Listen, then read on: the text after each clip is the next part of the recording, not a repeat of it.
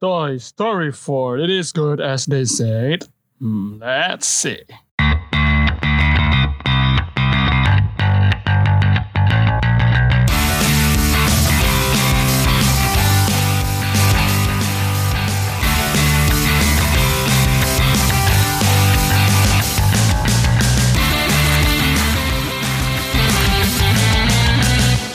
Well, halo semua, selamat datang kembali di segmen dari Kacamata di mana segmen ini hanya berisi soal keluh kesah gua terhadap sebuah film, TV series dan mini series atau web series. Jadi isinya hanyalah ya keluh-keluh kesah seperti di episode-episode sebelumnya gitu ya. Anyway, uh, kita mau bahas Toy Story 4 kali ini. Gua mau bahas banyak hal mengenai Toy Story 4. Cuman sebelum bahas Toy Story 4, gua mau minta maaf sama kalian. Seharusnya beberapa hari lalu tuh udah keluar review-review film like uh, apa single 2 dari Raditya Dika, ada hit and ada hit and run, ada Ghostwriter Saman. Kan satu dan dua hal filenya broken dan nggak bisa dipulihkan, jadi putuskan bahwa oh ya udahlah skip aja lah untuk kali ini. Save aja buat film berikutnya. Eh nggak taunya Story 4 keluar. Jadi menurut gue kayaknya worth it sih kalau pun review 4 film itu broken yang film-film Indonesia gue review itu langsung satu hari tiga film itu. Dalam satu podcast. Aladdin beda sendiri. Ya but, but uh, ya kalau ngomongin Aladdin sih kayaknya heh, nanti nanti deh gue ceritain deh. Gua nanti deh gue ceritain deh kalau Aladdin. Gue akan review ulang soal Aladdin. Soalnya menurut gue Aladdin itu kayak biasa aja gitu loh. Ya biasa aja. Nggak ada yang istimewa istimewa banget. Ya Aladdin ya Aladdin. Mau mau kayak gimana pun tetap Aladdin. Lu paling cuma ada satu dua yang baru lagunya selebihnya biasa aja yang uh, bikin gua senang adalah Aladdin ini mematahkan ekspektasi orang ketika muncul di YouTube kan apalagi uh, muncul video musiknya si Will Smith nyanyi Prince Ali. Abu-Abu Prince Ali Abu-Abu yang agak flop menurut gua dan flop emang flop sih di YouTube. Tapi di filmnya kata bagus gitu loh dan ya biasanya standar saja dan tidak ada terlalu istimewa. Nanti lagu ceritain lah di review berikutnya. Anyway, kita langsung masuk saja ke Toy Story 4. Mari kita review.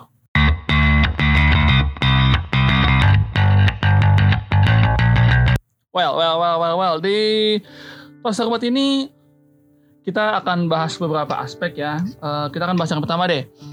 Yaitu aspek cerita. Secara cerita, ceritanya ceritanya ini cukup sederhana. Nah, ini berkisar berkisar uh, apa ngomongnya? Ini seputar si Boni, si Bu, Boni atau Buni? Gue si Boni ya. Si Boni itu buat mainan baru di sekolah namanya Forky. Terus Forky rasa kalau dia ini bukan mainan dan dia tidak ingin menjadi mainan, dia putuskan untuk kabur gitu kan. Dan seperti biasa di Toy Story adalah Woody sang ikon kita, sang sheriff penyelamat seluruh bangsa mainan pergi untuk menyelamatkan Forky gitu kan supaya si Bonnie senang gitu. Selama perjalanan menyelamatkan si Forky, Woody bertemu dengan banyak karakter-karakter baru yaitu ada Gaby Gaby yang boneka villain yang cukup jahat tapi nggak sejahat Lotso dan nggak dan gaji sebenarnya si Gaby Gaby menurut gue. Terus ada cinta lamanya, ada Bobby, terus ada Gingleback Dimples dan lain-lainnya. Dia ketemu dengan lain-lainnya. Yang jadi pertanyaan adalah akankah Woody dan Forky kembali kepada Bonnie atau malah mereka akan menjadi lost toys atau mainan yang hilang. Simpel itu ceritanya. Tapi eksekusinya ini yang gua rasa uh, gimana ngomongnya ya? Oke, okay, cuman eksekusinya oke okay, tapi tidak sebagus Toy Story 1 2 3 gitu loh. Uh, Toy Story Toy Story 1 2 3 adalah punya lain cerita yang sederhana, punya jalur cerita yang sederhana tapi bungkusannya tuh oke okay banget. Sementara di Toy Story 4 ini gue menemukan apa ya penurunan kualitas ini penurunan penurunan kualitas cerita. Memang ada beberapa momen yang bagus dan haru tapi tidak sebaik Toy Story sebelumnya. Jadi sayang aja gitu kan. Oke okay, next kita akan masuk uh, oh ya yeah, ini sebelumnya kenapa gue bilang kualitasnya menurun? Karena memang banyak banyak banyak banget hal-hal plot-plot yang kurang menarik gitu loh. Nanti lah gue bahas itu di segmen keluhan gue next kita punya karakter-karakter baru yaitu ada Duka Boom. Wah ini lo akan senang dengerin dia, Duka Boom. Pengisi suara dia adalah uh, Keanu Reeves yang main John Wick, yang main Neo di Matrix. Si Duka Boom ini karakternya seorang stunt stuntman ya, ya stuntman motor lah, stuntman motor gitu kan. Tapi ya dibuang dan tidak bisa move on si Duka Boom. Next kita ada Gaby Gaby villain setengah-setengah ini si Gabi ini dia ada tujuan tersendiri kenapa dia, dia pingin sesuatu dari si Woody tanda kutip ya. Tapi ya apa yang apa yang dilakukan tidak sejahat si Lotso waktu di Toy Story 3 Lotso itu emang nuts itu emang kacau tuh Lotso. Next kita punya Officer Giggle McDimples ini gimana ngomongnya ya? Ini adalah tipikal cewek-cewek asik yang diajak nongkrong sama cowok-cowok gitu. Tipikal cewek-cewek yang seru yang positif vibes lu denger suaranya aja udah seneng gitu dengan si Giggle McDimples dia adalah uh, officer ya officer lah ya officer polisi yang super kecil kecil banget gitu loh sekecil kutu sih kalau gue bilang. Nggak sih nggak sekecil kutu lebih gede lagi. Sebesar apa ya? Sebesar koin lah sebesar koin si Giggle McDimples ini. Um, dan dia ini juga karakter yang salah satu karakter penting dan karena dia juga banyak aura positif itu loh di sekelilingnya dia. Next, ini karakter yang ketika lu lihat lu akan senang dengan mereka. Itu Daki dan Bani. Daki dan Bani ini dua karakter yang sebenarnya gue bilang sih apa ya kembar secara tidak langsung karena yang satu bebek yang satu kelinci dipersatukan oleh tangan kanan dan kiri mereka yang terjepit yang dijahit gitu kan oleh tangan yang terjepit dan dijahit gitu gitu kan jadi ini adalah dua karakter yang menurut gue paling mencuri perhatian gitu karena asik seru dan gokil nah itu dua dua karakter ini oke okay, untuk karakter-karakter lama masih ada semuanya yang kan masih ada Rex masih ada terus Mr. and Mrs. Potato Head masih ada terus uh, siapa sih anjing yang panjang itu gue lupa lagi namanya itu juga ada Buzz Lightyear tetap ada Woody, Jesse, Bopip. Bopip ya, Bopip dia kembali lagi dia ada. Terus ya om si Miss Wali Kota, si unicorn pesimis, nan masokis, nan jahat. itu pada masih ada. Tapi gue mau jelasin di sini pengembangan karakternya gitu kan. Ada beberapa yang gue highlight pengembangan pengembangan karakternya dari seri-seri karakter utamanya ini. Dan masih dari karakter-karakter utamanya ini.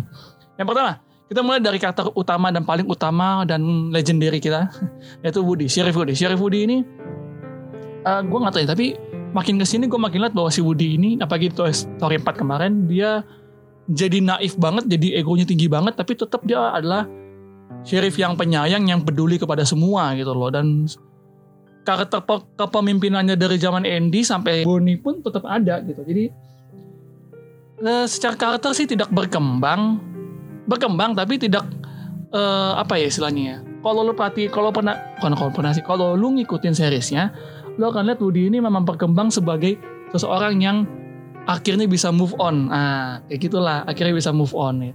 Walaupun di satu dua kita ditunjukin bahwa dia adalah leader, di tiga juga setengahnya dia adalah leader, tapi di empat ini dia nggak ada sebagai leader. Apa sih gue ngomong apa? Tapi intinya adalah bahwa pengembangan karakter Woody ini lebih ke arah di mana dia sadar bahwa dia bukan mainan utama lagi. Nah, kayak gitulah walaupun di kita ini masih tetap tokoh utama gitu kan tapi dia sadar bahwa di lingkungan yang sekarang dia bukan mainan utama dan dia mulai berkembang di situ dia mulai mencari cara gimana caranya membahagiakan si pemilik tanpa harus ada kehadiran dirinya asik keren juga Next ada Buzz Lightyear. Gue kecewa sebenarnya sama Buzz Lightyear. Kenapa? Karena gue ngeliat ada kemunduran karakter dari si Buzz Lightyear ini. Kalau di seri-seri sebelumnya dia adalah seseorang. Di Toy Story, Toy Story 1 dia adalah seorang polos. Yang idealis. Toy Story 2 tiga udah mulai asik Toy Story 4 ini malah menunjukin bahwa dia ada kemunduran karakter. Dia udah dia nggak kayak Buzz Lightyear biasanya yang berwibawa gitu. Ya udah tidak kelihatan lagi gitu loh. Udah apa ya malah jadi katan aneh dan menurutku tadi mengalami pemunduran karakter. Next kita punya Jesse. Jesse ini dia nggak cukup banyak tampil tapi Jesse ini berkembang cukup pesat karena yang gue lihat ya dan yang gue perhatikan dari satu eh, dari dua tiga empat Jesse ini berubah menjadi Woody 2.0 Hah, itu Jesse. Dia berubah menjadi uh, Woody 2.0 gitu uh, ya yeah, of course dia sudah move on dari galau-galauannya di dua di ketiga dia berkembang menjadi karakter ceria yang asik. Di keempat ini dia lebih tipikal memimpin kayak Woody. Nah dia perkembangan karakternya jelas dan gue suka akan ada itu.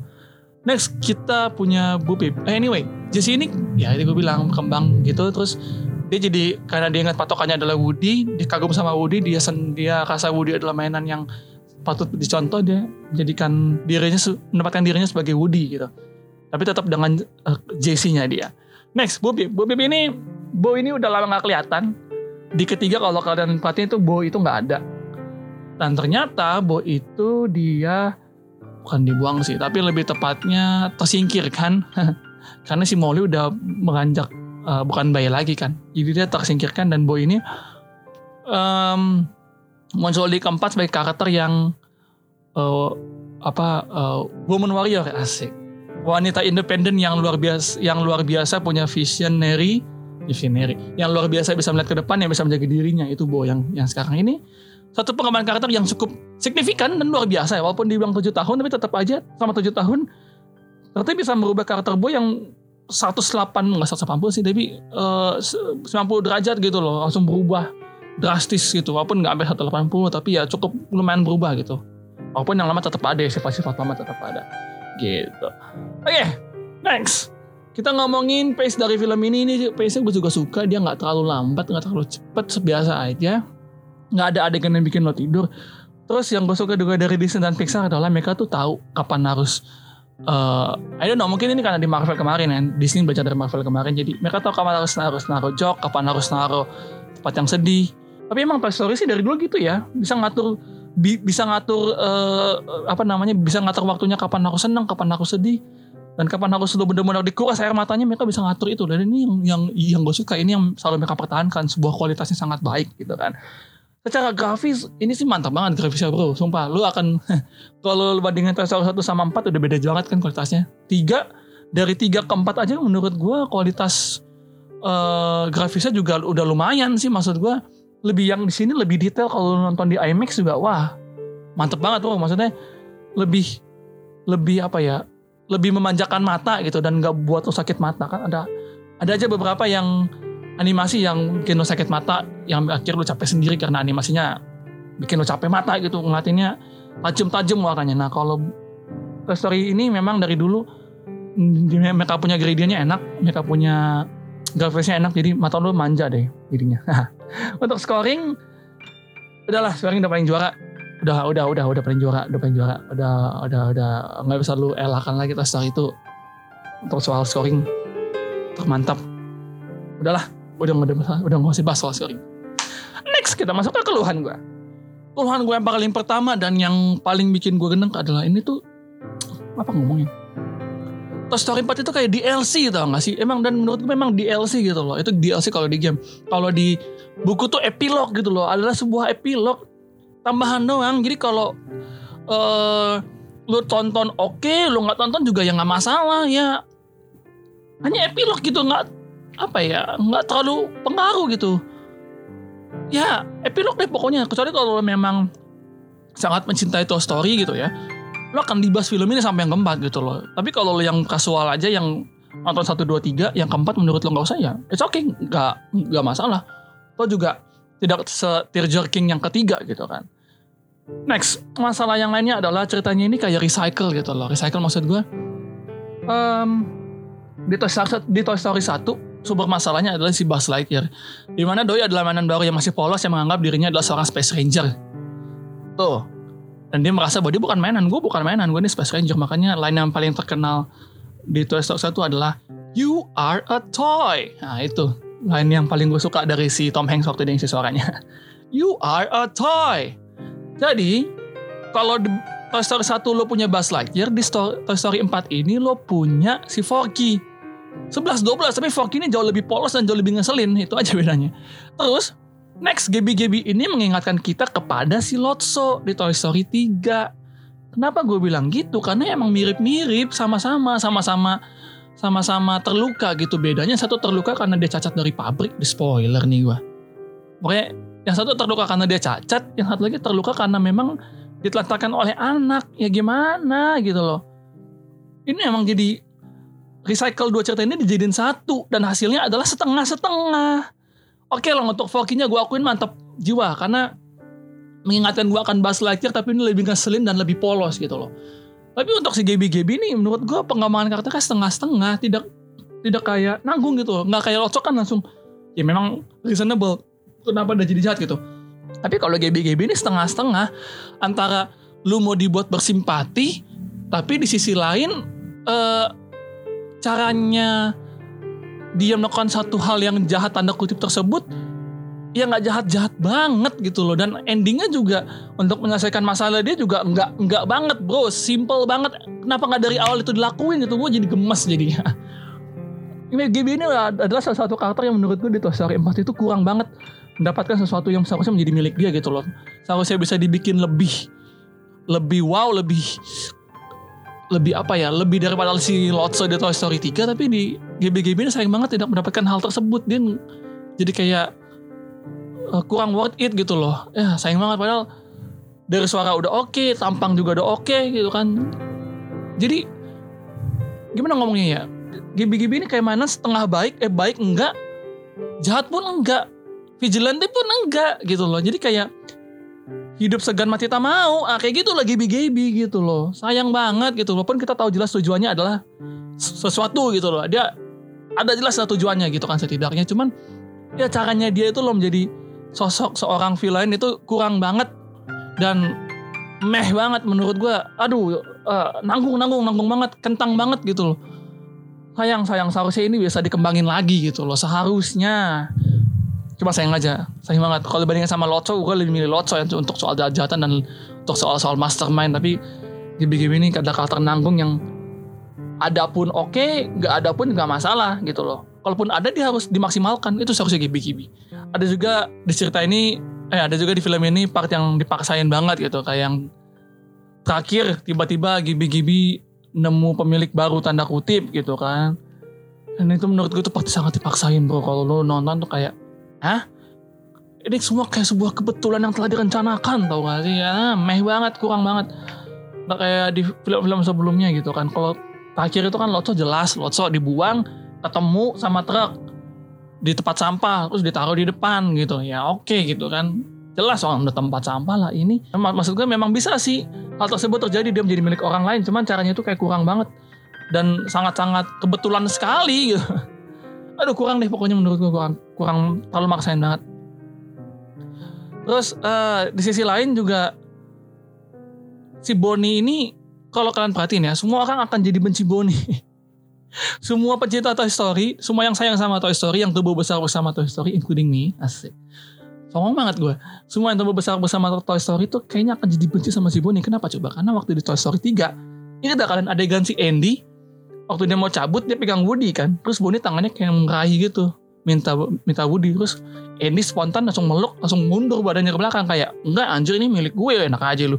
Abis itu Bonnie melas gitu kayak, aduh gue pingin banget, ayolah bang, ya. Melas Indi meleleh lah hatinya dia langsung aduh iya aduh kasihan banget nih anak satu ya akhirnya eh, si Woody dijadiin lah legasinya Andy buat dikasih ke Bonnie gitu kan dikasih lah ke si Bonnie eh kagak taunya si bocah Edan nyanyain Bonnie alasannya bosen Hei Pixar, hey Disney ada apa dengan kalian ini namanya menyanyikan bukan menyanyikan sih ini namanya membuat kesal masyarakat terhadap Boni bocah Edan. Woi. Terus tadi yang gue bilang di sini juga ceritanya lebih ringan, lebih simple, nggak kayak series Toy Story sebelumnya, nggak kayak di tiga film sebelumnya.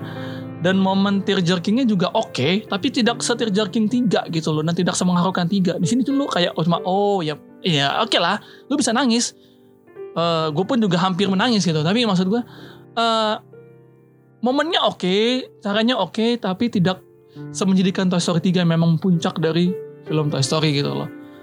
Um, cukup mengena di hati, cukup menguras jiwa ketika melihat momen-momen terakhir gitu memang menyedihkan. Sedih-sedih banget sih, sedih banget. Tapi ketika ah itulah pokoknya sedih banget lah pokoknya lu bisa nonton sendiri nanti. Dan gue di sini mau kasih beberapa fun fact ya sebelum kita tutup. Yang pertama adalah ada Bu dari Monster Instant lo harus jeli lihat si, si bocah kecil ini. Dia ada di mana-mana. Lo harus lihat deh. Next. Uh, Opa Don Rickles yang udah meninggal kemarin film ini jadi ada tribute khusus untuk Opa Don Rickles pengisi suara si Mr. Potato Head gitu loh. Dia meninggal tahun 2017 karena satu penyakit. Terus fun fact berikutnya adalah waktu kapan kalau nggak salah gue baca Toy Story 4 ini merupakan satu kalau Toy Story 3 adalah puncak dan penutup Poster ini adalah tutupan dari kalau di novel tuh halaman lembaran itu loh, lembaran penutup itu dan belakangnya ada sinopsis nah gitu. Jadi Toy Story ini adalah penutup resmi dari semua series Toy Story. Yang eranya adalah era Woody dan Andy ya. Nggak tahu nih, kemungkinan ada Toy Story berikutnya, cuman kita nggak tahu apakah namanya tetap Toy Story atau yang lain gitu. Dan yang terakhir adalah soal fan theory. It's okay sih, lo bisa aja soal uh, membuat fan theory dari satu film kayak di Toy Story ini paling banyak fan theory-nya adalah mengenai bapaknya uh, siapa namanya bapaknya si ini bapaknya si Andy yang dibilang bapak itu meninggal terus Woody adalah legacy dari bapaknya karena itu adalah mainan satu-satunya di dunia. Ya lah kentut nggak gitu bro. Itu udah dipatahin sama si penulis Toy Story gitu loh. Di, di Twitter sendiri. Jadi uh, sebenarnya alasan kenapa bapaknya ending itu nggak ada satu waktu itu Disney dan Pixar. Pixar sih lebih tepatnya kurang dana. Gitu kan Disney juga nggak mau langsung gontorin dana banyak karena itu kan film pertama Pixar gitu yang kalau nggak salah itu masih Pixar itu masih under Steve Jobs sih kalau nggak salah. Seingat gue itu ya. Terus itulah kenapa si Om Andrew Stanton langsung nulis bilang bahwa fan theory mengenai bapaknya ini tuh salah. Andrew Stanton ini ya dia ada penulis resminya Toy Story 1 sampai 4 nah ini si Om Andrew ini langsung nyangkal bahwa enggak apaan sih? Itu enggak enggak kayak gitu gitu loh. Itu memang asli karena dananya nggak ada gitu kan asli dananya nggak ada. Lo kalau perhatiin Toy Story 1 mukanya Andy tuh sama semua bro. Maksudnya mukanya Andy dan muka teman-temannya Andy tuh sama semua. Lo perhatiin dah sama semua. Jadi ya lagi-lagi nih fan mengenai bapaknya Andy itu sudah dipatahkan karena memang waktu itu Disney lagi Disney dan Pixar Pixar lebih tepatnya lagi kekurangan dana dan gak mungkin buat karakter yang banyak karakter manusia yang banyak gitu. Jadi emang gak dibuat lah bapaknya Andy gitu. Ah kesel gue gue nggak suka nih soal yang sosokan mau mempromosikan Toy Story tapi caranya salah begitu. Maksudnya caranya kurang tepat begitu. Bisa aja sih lo berfan teori cuman jangan seakan-akan membuat bahwa itu ada hal yang benar. Sampai Om Andrew Stanton harus turun tangan bilang itu hoax bilang eh bilang itu bilang itu nggak benar bilang itu salah. Ih elah. Dan jangan sampai-sampai lagi siapa tuh yang taruh-taruh di di apa dicantolin di pin story itu. Sampai kemarin tuh tutor yang bahas-bahas itu? Udahlah udah nggak usah dibahas. Serius deh itu cuma fan doang cuma untuk membuat lu lu lu, doang cuma untuk membuat lu melo-melo doang. Nggak perlu nggak perlu nggak perlu. Oke. Okay. overall demikianlah review gue next berikutnya mungkin gue akan masukin review Aladdin. Gue terpaksa harus rekaman lagi untuk Aladdin. Dan mungkin film berikutnya akan gue review adalah Lion King. Mungkin nama satu lagi.